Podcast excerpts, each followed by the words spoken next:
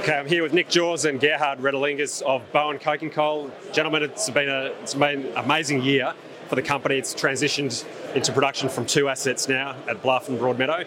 Uh, can you tell us about where you're up to at the very minute? Thanks, Nick.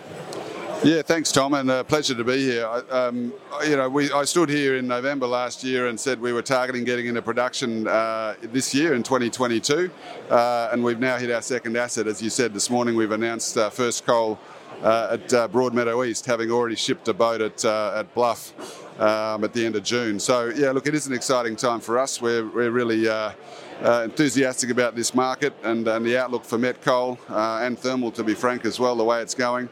Um, and we think we're well positioned to uh, to del- deliver into that. So you know, we, our focus has been we've sort of said we're going to do this. We've acquired these assets. We think at the right time of the market, uh, and now it's turning them on, you know, safely and efficiently and in a low cost fashion, and that's what we're doing. So you'll see more of that coming over the coming months. Terrific. And uh, Gerhard, if I can ask you, uh, catalysts upcoming in, in FY23, what can investors hope to look for in terms of uh, re-rating potential?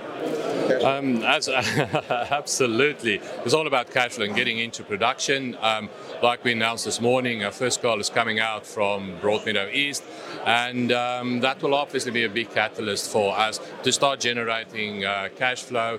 There'll be some marketing announcements to come for come in the future, um, and also on Bluff. Once we hit that steady state, there's more production to come from Bluff, and uh, I think the big thing we're all looking forward is the recommissioning of Burton towards. Um, more towards the end of the year, early next year, we want to get Burton back into production. Um, the refurbishment of the plant, the um, work that's already been done on the camp is brilliant. The teams are up there working as we speak.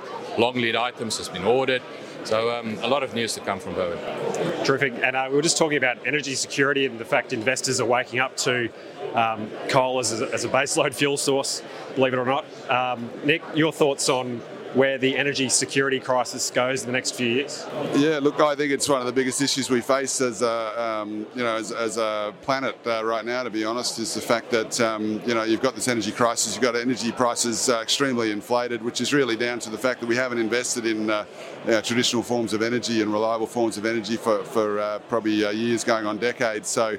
Um, it is the elephant in the room. It is what's going to kind of start to uh, start to drive things home, and it will support you know longer term and medium term, you know, higher uh, higher coal prices, coking and thermal, we, we believe. So, um, yeah, it's probably unfortunate that we're in this position, but uh, you know, we are we are, and I suppose as, a, as, an industry in Queensland, we produce some of the best quality coal, and particularly met coal. You know, some 80% of uh, Queensland's exports by value are metallurgical coal going to create steel, um, and we need to do more of what we're doing. You know, that's uh, that's how we'll support um, you know, continued growth in uh, in, in, the uh, global economy.